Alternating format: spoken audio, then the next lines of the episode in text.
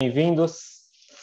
E hoje veremos como abrir os portões do céu. Qual é o segredo para nós conseguirmos sempre sermos bem julgados e que todas as brachot, todas as coisas boas possam fluir sobre nós e a nossa família.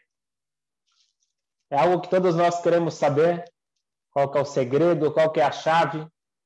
E hoje, se Deus quiser, vamos compartilhar com vocês o caminho não foi eu que descobri.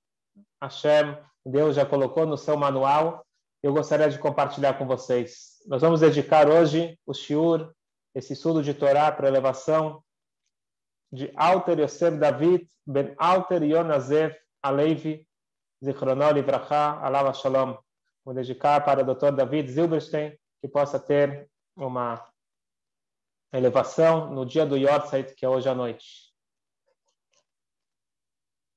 E sem fazer suspense, vamos direto para uma frase que às vezes a gente lê, passa batido, uma frase conhecida, mas lá está o segredo para nós conseguirmos sermos bem julgados aos olhos de Hashem. Essa frase se encontra na Ética dos Pais, Pirkei Avot. Aqui vai a Bemealelomer, que sábio diz o seguinte: Istakel bishloshad varim, reflita sobre três coisas, e com isso você não vai chegar a pecar. Da me'ain bata, saiba de onde vieste, saiba, saiba da tua origem. O le'ana e para onde você vai, qual que é o final de todo homem. E aqui vem a frase importante. O lifnei mi atatid liten din vecheshbon. E perante quem você vai prestar juízo e contas. Aqui está estranho, juízo e contas.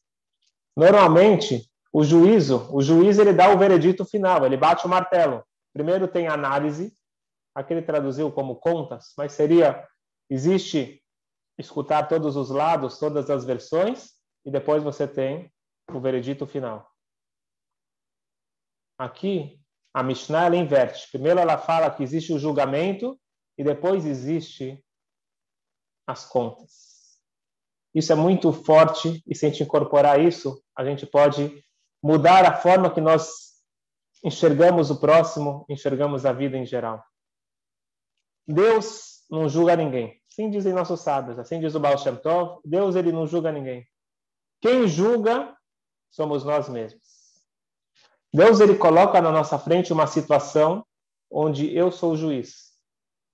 Quantas vezes aparece na nossa frente, ou que eu vejo, ou que eu escuto, eu logo vou dando veredito.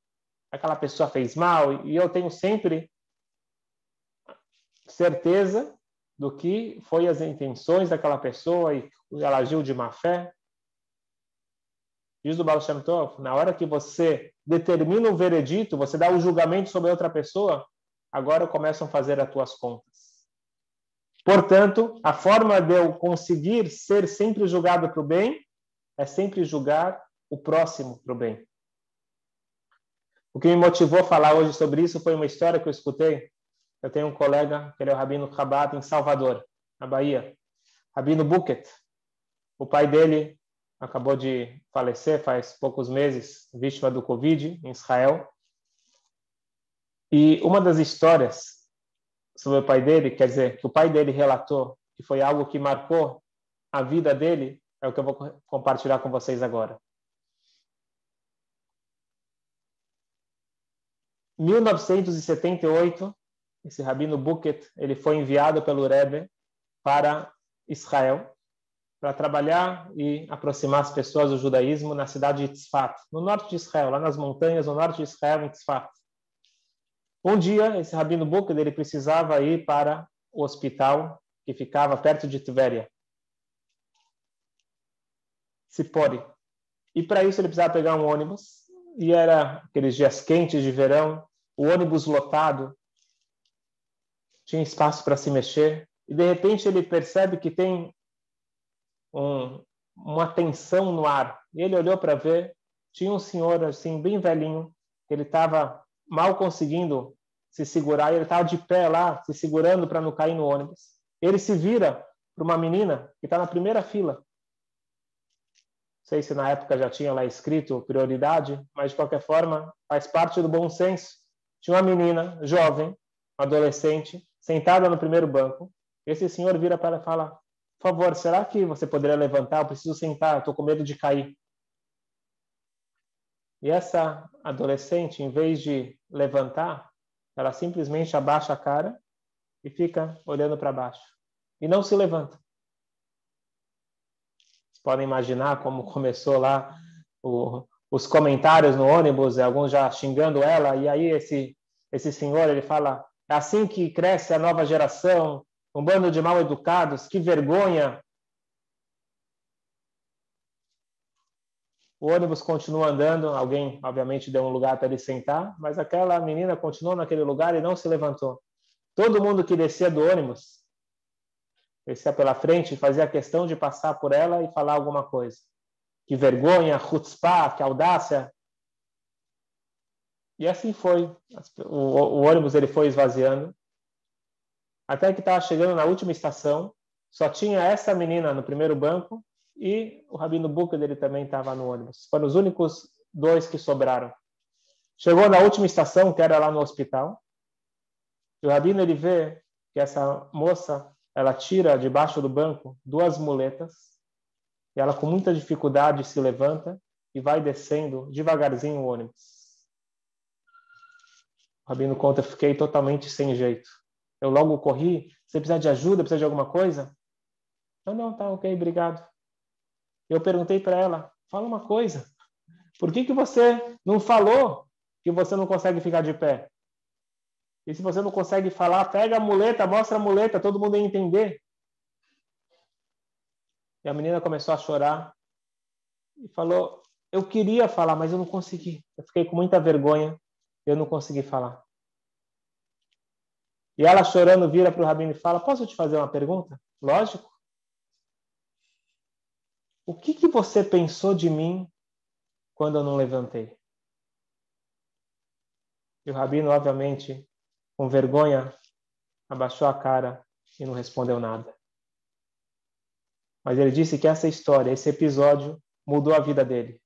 Desde então, ele tomou a firme decisão de cumprir o que nossos sábios falam: não julgue o próximo até que você esteja no seu lugar. É muito fácil para nós logo dar o veredito, logo julgar. É óbvio, olha que vergonha, uma jovem não se levanta. Você tem certeza que está certo o teu veredito? E ele levou isso como um lema de vida, sempre, mas sempre, julgar o outro favoravelmente. Por isso que a Mishnah fala, que você deve julgar não toda pessoa, está escrito Kol Adam, toda a pessoa, não é todas as pessoas, é toda a pessoa. Você não conhece toda a história de vida de alguém para você ver um episódio isolado e já ter certeza que você sabe exatamente o que está acontecendo. Nós precisamos aprender a olhar com os olhos divinos. E na hora que nós colocamos esse óculos do bem, isso pode transformar nossa vida e automaticamente abre todos os portões famoso Rabbi Levi Yitzhak de Barbitchev, conhecido como defensor de toda e qualquer pessoa, ele falava sempre bem, sempre conseguia achar o mérito, mesmo do maior pecador. Uma vez alguém foi comentar com ele, que não deveria, mas o Lachonará foi falar mal, falou, Rabino, você não sabe, sabe aquele senhor, ele vem todo dia na sinagoga, ele já tem 70 anos. Agora, com 70 anos, ele resolveu abandonar tudo, ele quer é, abandonar, inclusive, o judaísmo. Você viu uma coisa dessas? E a pessoa, obviamente, julgando para o mal. O Rabi Levita falou: sério? Ele com 70 anos abandonou tudo. Olha quão forte é o Yetzirará dele, quão forte é o instinto negativo dele. Ele está 70 anos segurando esse Yetzirará. Parabéns para ele. É muito mais do que ver o copo cheio e o copo vazio. É você conseguir saber que existe uma essência, Existe algo muito maior do que nós, mortais, conseguimos enxergar. Esse Rabbi é dito que dá sorte só você mencionar o nome dele ou até mencionar só a cidade dele. Tem muita gente que quando quer nas viagens que passa tudo certo na alfândega, obviamente sem fazer nada errado, mas para você passar logo lá, tem gente que coloca na mala um pedacinho de papel com o nome do Rabi Levi. Pelo mérito de, do amor ao próximo que ele tinha tão grande, ele continua trazendo mérito para todos nós até o dia de hoje. Mas qual era o segredo dele? Não é fácil. Como que você consegue amar o próximo, encontrar mérito? Tem vezes que vamos ser sinceros, é, é difícil, ou até impossível. Pode ser que eu sei mais detalhes. Naquele caso, aquela moça que estava no ônibus, eu não sei nada dela. Mas tem casos que eu sei mais detalhes, eu sei que ele está fazendo para me prejudicar. Como que eu consigo ter esse amor, essa consideração, esse sentimento?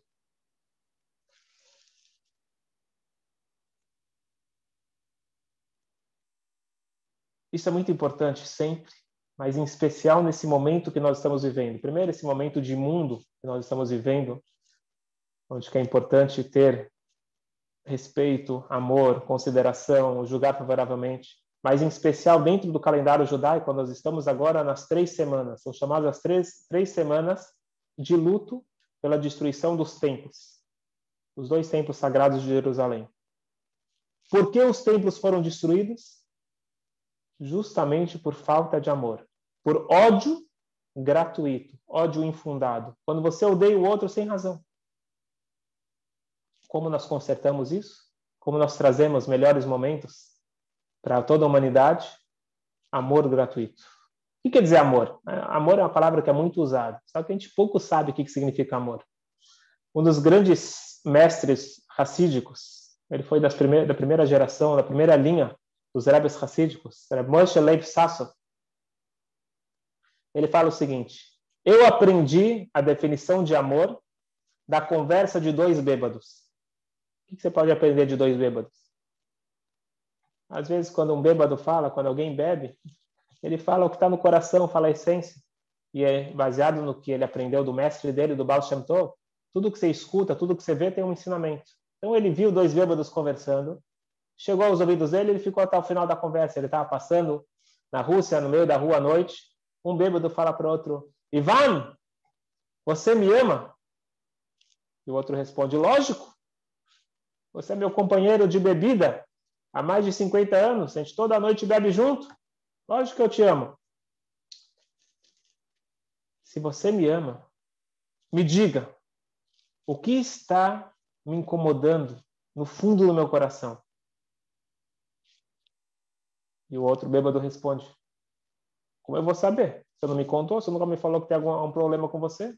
A gente bebe, tá tudo feliz? Ai, ai, ai, ai, ai. Então você não me ama, disse ele.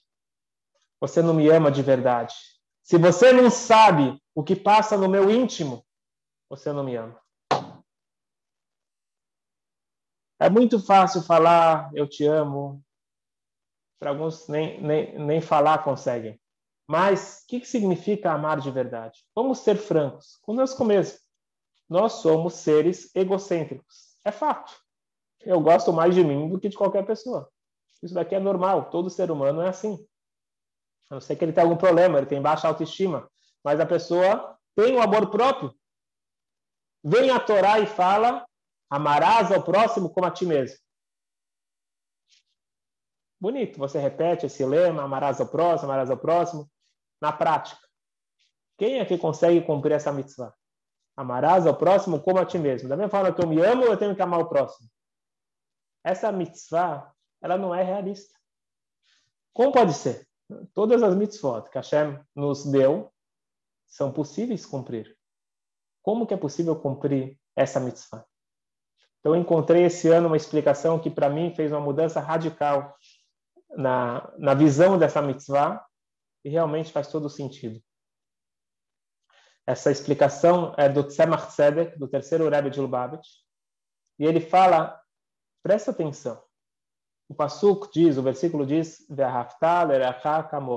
ame ao próximo como a ti mesmo. Você deve amar o próximo. Quanto você deve amar o próximo? quanto a si como a ti mesmo. Não é isso que está escrito no versículo. Que o teu o amor ao próximo tem que ser na mesma medida que você ama a si mesmo. Primeiro que isso é impossível e depois que isso é errado. Por que é errado? Tem uma lei judaica que diz: se você está andando no deserto, uma lei hipotética, está andando no deserto, você e uma outra pessoa, e você só tem um pouquinho de água que é suficiente para uma pessoa sobreviver. Você dividir água no meio, os dois vão morrer. Se, se um dos dois tomar água, ele vai sobreviver. Quem toma água? Diz a lei judaica: se a água é tua, você toma água. Ah, amarás a próximo com a ti mesmo. Sim, primeiro amo a mim mesmo e depois amo o próximo. A própria lei judaica diz que eu tenho precedência sobre o próximo. Então, como diz a Torá, amarás o próximo como a ti mesmo. Diz o Tzemach não é isso que a Torá está falando. A Torá está falando como que é possível você chegar a amar ao próximo. Faça para o próximo aquilo que você quer que seja feito para você. Qual que é o pior sentimento para um ser humano? É quando alguém enxerga o meu defeito. Vamos dizer que eu sou gordo. Alguém chega e aponta o dedo, olha, gordão, eu fico super nervoso com ele. Por que eu fico nervoso com ele? Ele está falando a verdade. Ele não está falando mentira. Só que eu, na minha imaginação, eu coloco na minha cabeça que ninguém está vendo. Ninguém sabe. É um segredo. Quando alguém fala alto, eu fico nervoso. E assim todas as outras coisas. O que mais me irrita não é quando alguém me xinga de algo que não tem nada a ver comigo. É quando alguém fala algo que eu sei que que é real, que tem um ponto de verdade. Isso me incomoda. Eu não quero que ninguém veja os meus defeitos. Como que eu posso chegar a amar ao próximo? Diz a Torá. Como você pode amar o próximo? Camorra. Faça igual que você gostaria que fizessem para você. Você não quer que ninguém veja teu defeito? Não veja o defeito do próximo. Se você conseguir fazer isso, conseguir encobrir e justificar os defeitos, que nem você faz consigo mesmo, eu, quando faço algo de errado, eu logo vou achar uma justificativa. Faça o mesmo com o próximo. Se você fizer isso, te garanto que você vai amar o próximo.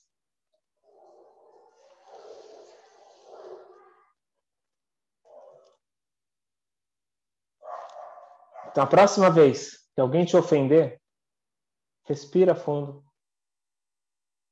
e tente julgar ele para o bem. Por que, que ele está falando aquilo? Tem alguma coisa que está incomodando ele. Talvez ele precisa de ajuda. Talvez ele precisa do teu carinho. Ele está te provocando porque ele está de uma forma, ele não sabe te, te pedir de uma forma positiva, ele está te pedindo de uma forma negativa, mas ele está precisando da tua ajuda. Escutei uma coisa incrível. Tem uma psicóloga nos Estados Unidos. Quer dizer, acho que talvez já faleceu. Ela era sobrevivente do Holocausto. Já se passaram 30 anos de carreira e, de repente, ela está atendendo um jovem de 14 anos. E esse jovem não sabia que ela era. Ela chama Eide Eiger. Não sabia que ela era judia. E ele, na, na sessão, começa a falar que ele odeia os judeus, que ele quer matar os judeus. Imagina uma sobrevivente do Holocausto escutando isso. O sangue começa a subir na cabeça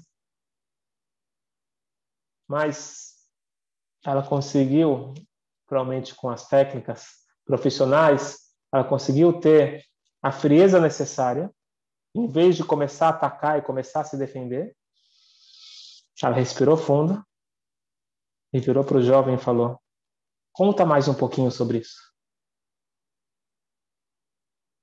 E resumindo, eles ficaram duas horas conversando. E no final ela percebeu que tudo que esse jovem estava externando não tinha nada a ver com antissemitismo. Ele tinha sofrido abuso, ele tinha sofrido bullying, ele tinha sofrido tanto na vida dele que ele não sabia como expressar essa dor e ele de repente achou um bode expiatório. Mas ele nem sabia que é judeu, nem sabia que ia ser contra judeu, ele simplesmente precisava expressar essa raiva para fora. Diz a Torá: tente entrar na pele do outro. É muito fácil julgar o outro, mas isso daqui, primeiro, que é errado, depois que vai ser prejudicial para mim mesmo. Aí sim que eu vou bloquear todos os canais. Porque a, a minha contabilidade depende do meu veredito sobre o próximo. Pessoas sofrem, pessoas têm problemas, eles acabam externando de uma forma que na realidade não é isso que eles querem falar. Escutem essa história, uma história incrível, garanto. Um jovem de 25 anos, mais ou menos, um simpático e carinhoso professor, o nome dele é, é Nachman Schitzer. Ele é professor numa escola em Israel, Modi'in Eilit, um professor que era amado por todos os alunos. Ele, como bico, além de professor na escola, ele fazia também o transporte. Então, ele, ele comprou um carro maior, ele transportava as crianças no caminho dele para a escola e com isso ele ganhava também um complemento na renda dele. 2012, no ápice do verão em Israel, no final de um dia intenso de trabalho, ele volta para o carro. Ele vê uma cena terrível, uma tragédia. Que ninguém passe por isso, Deus nos livre. No último banco, era um carro grande, no último banco, foi esquecido uma criança de quatro anos.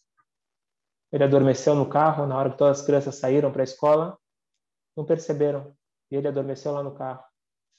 Ficou horas embaixo daquele sol, com o carro trancado, sem oxigênio.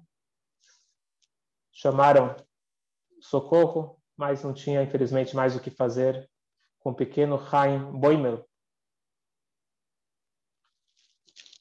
Foi uma comoção, ele ficou paralisado, logo veio a polícia ele foi levado para investigação. Basta ver as fotos, saiu depois em toda a mídia nos Estados Unidos, em Israel, basta ver as fotos e ver um homem acabado. Ele foi enviado para prisão domiciliar até o julgamento. Enquanto isso, os pais enterraram o filho querido e sentaram de Shiva. E foi então quando aconteceu algo inusitado. O avô do menino, Israel Lachter, ele não conseguia se acalmar. Ele é uma pessoa otimista, uma pessoa bondosa, uma pessoa do coração enorme. Ele é responsável por um refeitório comunitário onde distribui centenas de refeições por dia para pessoas necessitadas.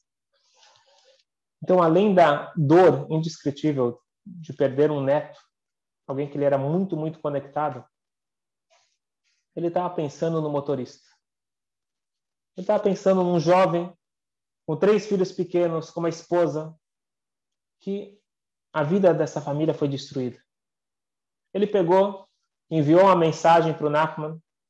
Nós queremos, a família quer que você venha visitar aqui, nos Shiva, visitar a família. E ele responde, por favor, não me peça isso. Eu não tenho coragem de olhar nos olhos. Imagina só olhar nos olhos dos pais. Só que esse avô, ele não desistiu. Ele continuou insistindo, insistindo, insistindo. Por favor, eu estou te pedindo, vem aqui por dois, três minutos, mas você precisa vir.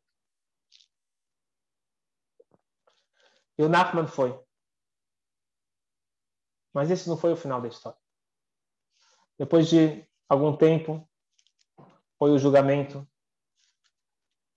Ele tinha sido sentenciado para três anos de prisão. Pediram recurso e o, e o, e o neto, o avô, o avô esse Israel Lachter, ele pediu para participar como testemunha. E ele foi para o julgamento, ele pediu a, a, a palavra, e ele, com voz trêmula, meio que chorando, ele descreveu as saudades pelo neto, uma criança doce, ele era tão puro. Quando ele entrava em casa, a gente sentia a luz no ambiente. Mas então ele tira debaixo do braço um livro grande de Talmud, não o Talmud da Babilônia, o Talmud de Jerusalém. Ele abre o Tratado de Shevuot e lá está escrito o seguinte, traduzindo para o português: Quando uma mão corta a outra e começa a sangrar, está cortando carne, está cortando um, um legume e de repente a faca vai, escapa e corta a tua outra mão e começa a sangrar. A mão cortada não pede vingança. Ela não pede para a outra mão que cortou ela ser cortada. Porque ela sabe que a outra mão não tinha intenção de fazer mal. porque são ambas partes de um mesmo corpo. Ele vira para o juiz. Esse motorista, ele tem esposa, ele tem filhos que precisam de um pai e de um marido. Quem vai sair ganhando com ele três anos na prisão? E o juiz ficou tão impressionado que na mesma hora ele falou: pronto, foi transferido os três anos de prisão para o serviço social. Então esses dois, o avô, o Leichter, e o motorista, o Nachman, eles juntos começaram uma campanha de conscientização do perigo de você esquecer um bebê, Deus os livre, no carro. E após alguns meses, aconteceu mais algo. O Nachman e sua esposa tiveram um filhinho.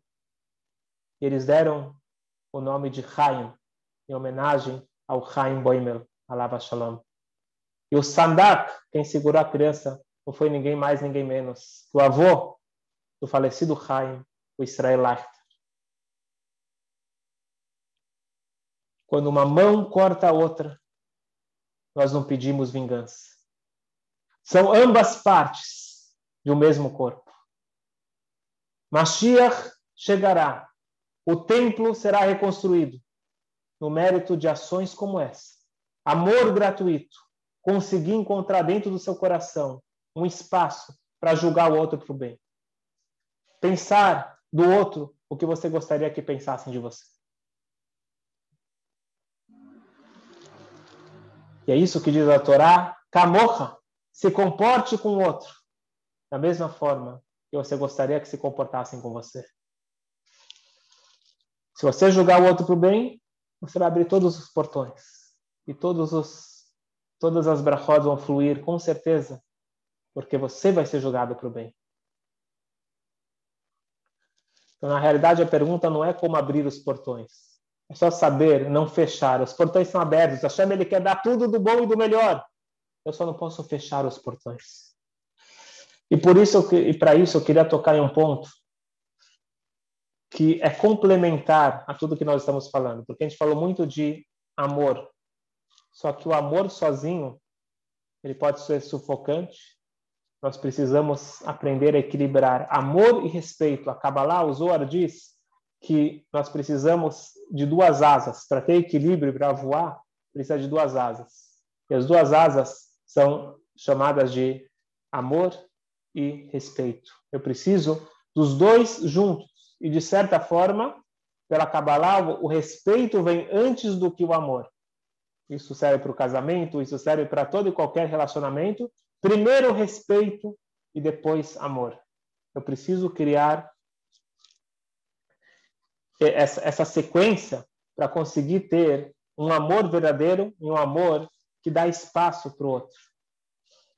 Eu estava escutando uma palestra hoje à tarde de um, um psicólogo religioso dos Estados Unidos e ele falou uma coisa que me fez pensar. Ele tem toda a razão. Hoje em dia, muito se fala da importância de colocar limites para os filhos. Isso aqui já já já está muito claro na, na psicologia moderna, isso daqui a Torá já fala há muitos anos, da importância de você ter, colocar os limites, saber a hierarquia, que no momento que você deixa a criança fazer tudo o que ela quer, ela cre cresce uma criança com muitas expectativas e depois ela se frustra na vida. E o problema, então, das crianças serem mal educadas é porque elas não têm limites. Ele falou, tudo bem, isso daqui tem o seu, tem tem certa razão. Mas isso não é toda a razão. Porque se você fica só nos limites, isso você pode ter um outro problema. A criança que ela tem muito limite e ela não tem respeito, se essa criança ela não tem respeito, respeitar o filho, respeitar o filho não é como que tenha essa ideia que você tem que ser amigo do seu filho, você tem que perguntar para ele o que ele quer. Não é isso que é respeito. Isso é perder a hierarquia, que isso causa problemas sérios. Você não tem que estar no mesmo nível do teu filho e, obviamente, não abaixo do seu filho e ele vai ditar o que tem que ser feito. Respeito significa respeitar a pessoa dele, respeitar a opinião dele. Você tem que colocar limites? Óbvio que você tem que colocar limites. Mas tem forma de falar. Como que você está passando a mensagem? A mensagem vai ser não pode. Mas como que você fala? Não pode, acabou? Ou você fala, eu gostaria muito, mas no momento não. Ou uma forma até mais interessante de falar, amanhã a gente vai fazer isso, agora já está tarde. Tem formas de você falar, o tom de voz, está falando com carinho, você está respeitando que ele tem vontades separadas de você, ou você está impondo o que, que tem que ser feito, eu sou o pai, eu sei, você fica quieto. Esse respeito, ele estava falando, gera problemas muito grandes. Porque se você não respeita a criança, ele não vai respeitar os mais velhos. Que é a crise que nós estamos enfrentando, que por um lado é um bom sinal, é dito que antes de Mashiach nós vamos ter uma crise de chutzpah yasbe, assim fala o Talmud, a chutzpah, a audácia, vai ser enorme, os filhos vão respeitar os pais, os alunos vão respeitar os professores, não vai ter respeito para autoridades, mas isso, está falando esse psicólogo, parte do ponto que ele não aprendeu respeito. Ele não foi respeitado. Você não viu o que, que ele quer. Você parou para escutar o que ele quer. Ele também, ele também é uma pessoa, ele também tem sentimentos, ele também tem ideias. E desde pequeno. Uma vez escutei de um psicólogo que ele tinha um bebê uh, berrando. E aí o psicólogo falou: Você já perguntou para ele o que, que ele quer? Mas ele não fala. Ele não fala, mas ele tem, ele tem vontades. A criança, desde que nasce, ela tem vontades, ela tem que, ter, tem que ser respeitada. E assim também com o próximo. Pode ser que eu tenha certeza absoluta que eu estou certo, mas respeita a opinião do outro. E se você ama ele, você vai tentar passar para ele de uma forma respeitosa, com carinho e com amor.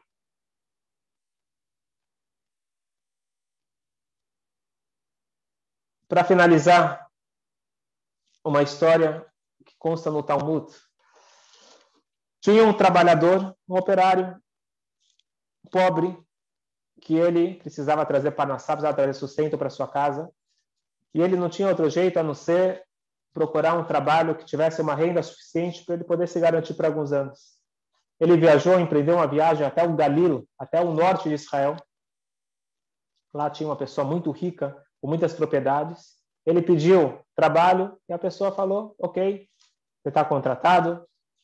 Ele trabalhou lá sem receber um centavo, porque o acordo era: no dia que você for embora, eu te pago retroativamente por todo o teu trabalho. Agora, no dia a dia, você vai ter comida quente, vai ter uh, cama para dormir, mas dinheiro só no final.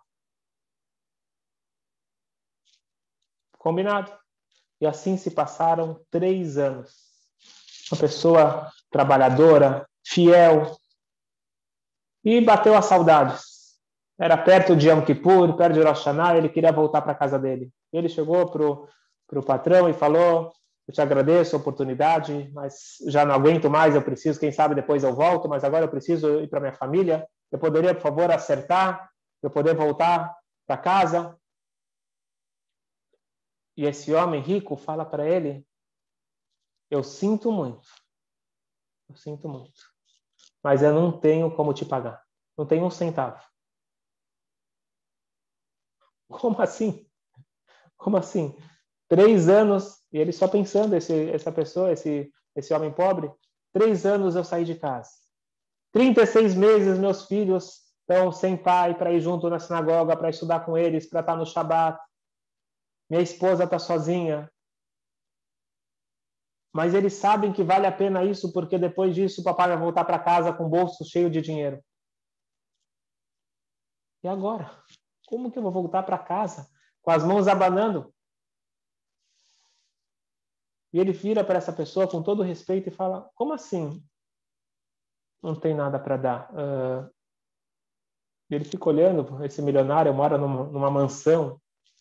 Ele fala: Talvez, se não tem dinheiro cash, Talvez tenha algum imóvel? Não tenho nenhum imóvel. Talvez algum terreno? Nenhum terreno. Talvez então algum animal? Nenhum animal. Então não sei, me dá travesseiro, cobertor? Não tenho nada. Essa pessoa não reclamou, não xingou. Esse homem pobre ele pegou suas coisas e foi embora. Chegou em casa sem um centavo, depois de três anos de trabalho. Ele estava com a família dele, era Shana, Yom Kippur, Sukkot, acabou Sukkot, e de repente ele vê que na porta dele está lá aquele homem rico. Ele está com uma bolsa cheia de, de moedas de ouro e fala aqui está todo o dinheiro que eu te devo. E também te, deu, te dou mais, trouxe para ele presentes. Ele falou, quero te fazer só uma pergunta. O que você pensou de mim quando eu te disse que eu não tinha uh, imóveis? Não sei, pensei que talvez você vendeu tudo. Talvez sua casa está hipotecada, talvez você vendeu tudo, você encontrou um bom negócio e você vendeu tudo. E o que, que você pensou quando eu te disse que eu não tinha nem animais e nem travesseiro, nada? Eu pensei que talvez por algum motivo você decidiu fazer uma promessa. Naquela época, tzedakah, uma forma de dar tzedakah era você é, consagrar tudo que você tem para o templo. Então você podia pegar um dia e falar: ó, esse boi está consagrado para o templo. Então o boi é do templo, não é mais meu. Pode ser que você resolveu, por algum motivo, consagrar tudo que você tinha, dar para tzedakah tudo que você tinha, mesmo que não é o certo, mas pode ser que é isso que você fez aquele homem rico deu um abraço nesse funcionário e falou: exatamente o que você pensou de mim foi o que aconteceu. E da mesma forma que você me julgou por bem, possa Deus sempre te julgar por bem, te dar todas as brachot e tudo que você precisa. E esse homem pobre, ele se tornou uma das pessoas mais famosas da nossa história ninguém mais, ninguém menos que Rabi Akiva. O grande mestre Rabi Akiva foi esse homem que julgou o próximo para o bem. E eu pergunto para vocês, como nós sabemos que esse homem era Rabi Akiva? Lá no Talmud não está escrito que era Rabi Akiva. Lá no Talmud está escrito um homem pobre. Todos nós que estudamos o Talmud sabemos quem era Rabi Akiva. Por que, que o Talmud está economizando elogios para um tzadik? Fala que era Rabi Akiva. Coloca isso mais no currículo dele, ele merece. Eu escutei uma explicação brilhante que diz o seguinte: se o Talmud escrevesse que essa história aconteceu com Rabi Akiva, todo mundo que lesse essa passagem no Talmud ia falar: bom, ok, óbvio que ele julgou para o bem. Ele era Rabi Akiva, o tzadik, longe de mim. Vem o Talmud e não coloca o nome dele, coloca um homem simples para que todo mundo possa aprender que isso é uma lição para cada um, independente do seu grau de espiritualidade, independente do presente divino que você tenha de conexão, você pode decidir, aqui e agora, ser uma pessoa que julgue o próximo para o bem. Ah, mas tudo indica que aquela pessoa quer meu mal, quer o mal daquele. Você tem certeza absoluta? Você sabe mesmo? E mesmo que você vê ele fazendo mal, mas você sabe que está no coração dele, você sabe que está fazendo aquilo porque ele não gosta, porque ele não consegue, o que está passando na vida dele, o que, que ele está sofrendo. É verdade, etkol adam. Você tem que julgar toda a pessoa. Não julgue um detalhe. Nós vemos apenas cenas isoladas. Se nós vamos treinar isso na nossa vida, é fácil? Muito difícil. Mas pelo menos a gente tem aqui a chave para que nós sejamos julgados por bem. E se nós somos julgados por bem, com certeza, com certeza isso atrai todas as brachot, todas as coisas boas, tudo que nós merecemos, que possa Hashem dar para todos nós muita saúde, saúde em todas as áreas, saúde física, saúde emocional, saúde mental, saúde espiritual. E brachot e abundância, paz, tranquilidade, panassá e todas as coisas boas que nós precisamos e muito mais. E que a gente possa, muito em breve, merecer a reconstrução do terceiro templo, no mérito do nosso esforço, que possa Hashem trazer Mashiach e uma nova era para a humanidade, seja em breve. Amém. Boa noite.